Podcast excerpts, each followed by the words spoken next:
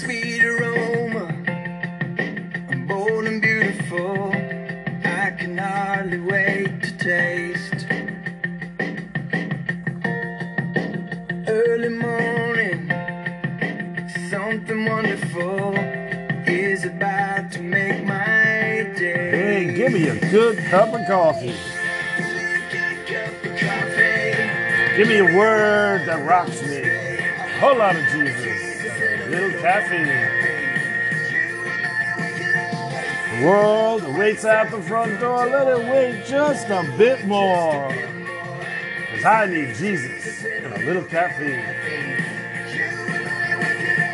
Hello, everybody out there in podcast land, and welcome to another episode of Jesus and Coffee. Amen.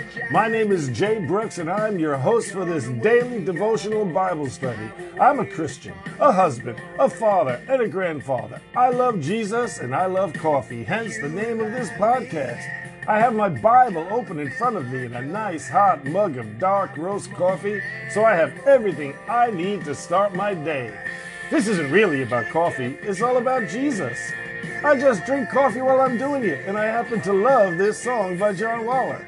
My wife and I met him two years ago this coming August at a free concert he gave at a church here in New England.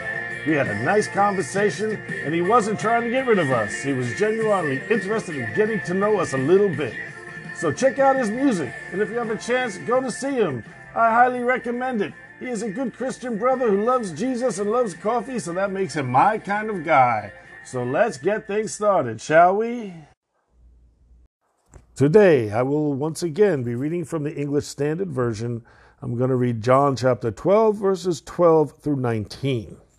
Let's pray and get into it. Almighty God, we come to you in the name of Jesus, and we ask you to open our eyes that we may behold wonderful things from your word. Change us with your word, because we desperately need to be changed. Speak to us through your word, because we desperately need to hear your voice, and reveal yourself to us from your word, because we desperately need to know you. Amen. The next day, the large crowd that had come to the feast heard that Jesus was coming to Jerusalem. So they took branches of palm trees and went out to meet him, crying out, "Hosanna! Blessed is he who comes in the name of the Lord, even the King of Israel." And Jesus found a young donkey and sat on it, just as it is written, "Fear not, daughter of Zion. Behold, your king is coming, sitting on a donkey's colt." His disciples did not understand these things at first, but when Jesus was glorified, then they remembered that these things had been written about him and had been done to him. The crowd that had been with him when he called Lazarus out of the tomb and raised him from the dead continued to bear witness. The reason why the crowd went to meet him was that they heard he had done this sign. So the Pharisees said to one another, "You see that you are gaining nothing. Look, the world has gone after him." The word of the Lord, amen. I just read about what is commonly referred to as the triumphal entry. It may have been a triumph, but it was very short-lived. The crowds took branches of palm trees and went out to meet him, crying out, "Hosanna! Blessed is he who comes in the name of the Lord, even the King of Israel." But a few days later, they were shouting, "Crucify him!" Now this Hosanna, blessed is he who comes in the name of the Lord, even the King of Israel, is a direct quotation from the prophet Zechariah. The people waved palm branches as they would for a conquering king, but Jesus came to offer peace, not to conquer.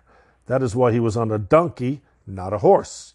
The donkey was the animal of peace, while the horse was the animal of war. When Jesus came into Jerusalem riding on this animal of peace, he was offering himself as king. He was offering them peace, peace with God. Hosanna means "Lord, save us." It could also be translated "save now" or "save we pray." The word originally was a prayer requesting God's help, but it had become a cry of joy or a shout of welcome by this time in Jewish history. It comes from Psalm one eighteen. I am going to read Psalm one eighteen, and I would like you to listen to see if you can hear the similarities and the contradictions of what is going on here in this reading and what is going on in the psalm. "Oh, give thanks to the Lord, for he is good, for his steadfast love endures forever. Let Israel say his steadfast love endures forever. Let the house of Aaron say his steadfast love endures forever. Let those who fear the Lord say his steadfast love endures forever. Out of my distress I called on the Lord. The Lord answered me and set me free. The Lord is on my side. I will not fear. What can man do to me? The Lord is on my side as my helper. I shall look in triumph on those who hate me. It is better to take refuge in the Lord than to trust in man. It is better to take refuge in the Lord than to trust in princes. All nations surrounded me. In the name of the Lord I cut them off. They surrounded me, surrounded me on every side. In the name of the Lord I cut them off. They surrounded me like bees. They went out like a fire among thorns. In the name of the Lord I cut them off. I was pushed hard so that I was falling, but the Lord helped me. The Lord is my strength and my song. He has become my salvation. Glad songs of salvation are in the tents of the righteous. The right hand of the Lord does valiantly. The right hand of the Lord exalts. The right hand of the Lord does valiantly. I shall not die, but I shall live, and recount the deeds of the Lord. The Lord has disciplined me severely, but he has not given me over to death. Open to me the gates of righteousness, that I might enter through them, and give thanks to the Lord. This is the gate of the Lord. The righteous shall enter through it. I thank you that you have answered me and have become my salvation. The stone that the builders rejected has become the cornerstone. This is the Lord's doing. It is marvelous in our eyes. This is the day that the Lord has made. Let us rejoice and be glad in it. Save us, we pray, O Lord. O Lord, we pray, give us success. Blessed is he who comes in the name of the Lord. We bless you from the house of the Lord. The Lord is God, and he has made his light to shine upon us. Bind the festal sacrifice with cords up to the horns of the altar. You are my God, and I will give thanks to you. You are my God, I will extol you. I will give thanks to the Lord, for he is good, for his steadfast love endures forever. This psalm was associated with Jewish hopes for deliverance by a political hero. Psalm one eighteen is about deliverance, but not political deliverance. These people were anticipating a political Messiah, but Jesus came as a spiritual deliverer on a lowly donkey, not as a conquering military hero on a prancing horse. Most of the people who were shouting, "Save us on this day," were among those who shouted, "Crucify him," a few days later. Why did these people, who were celebrating joyously on this day, change to a bloodthirsty mob just a few days later? I will give you two reasons. One, he just didn't live up to their expectations. He didn't do what they wanted him to do. He wasn't the political Messiah they were looking for. And I will let Jesus give you answer number two. In Luke nineteen, forty-one through forty-four, it says, "And when he drew near and saw the city, he wept over it, saying, 'What would that you, even you, had known on this day the things that make for peace. But now they are hidden from your eyes. For the days will come upon you when your enemies will set up a barricade around you and surround you and hem you in on every side and tear you down to the ground, and you and your children within you. And they will not leave one stone upon another in you, because you did not know the time of your visitation.'" When Jesus drew near to Jerusalem and saw the city, he wept.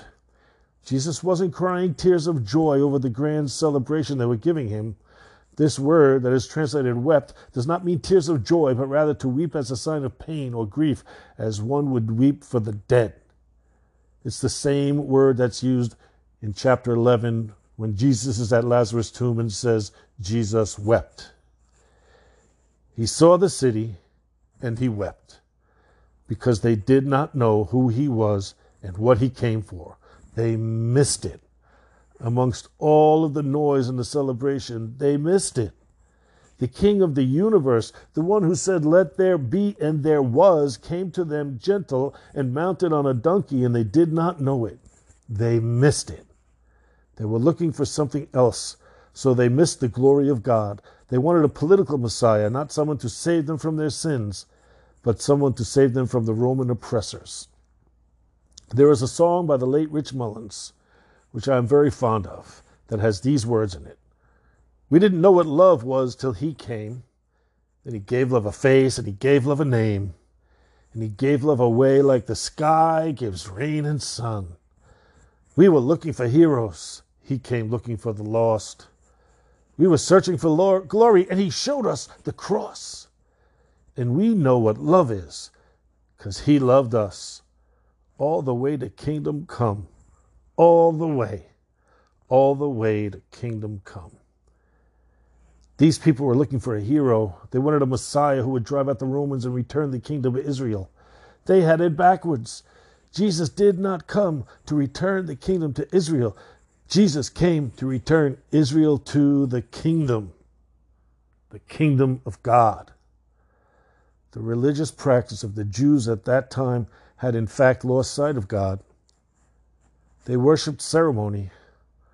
They worshipped tradition. They worshipped religion itself and had long ago lost contact with the God who led them out of Egypt. Jesus brought his kingdom with him. Jesus brought the kingdom of God, but they wanted the kingdom of men. He offered them peace with God, and they didn't know what peace was. So Jesus wept bitter, painful tears over the people he loved because they did not recognize who had come to them, because they did not love him back. Jesus still brings the kingdom of God. Jesus still offers peace, and Jesus still weeps. Jesus weeps over those who do not accept him as their Lord. Jesus weeps over those who do not accept his peace. Jesus weeps over those who do not recognize the time of their own visitation. Jesus weeps when those whom he loves do not love him back. Now is the time of your visitation. Do you see it? Is Jesus weeping over you? Thank you for listening once again to Jesus and Coffee. Amen.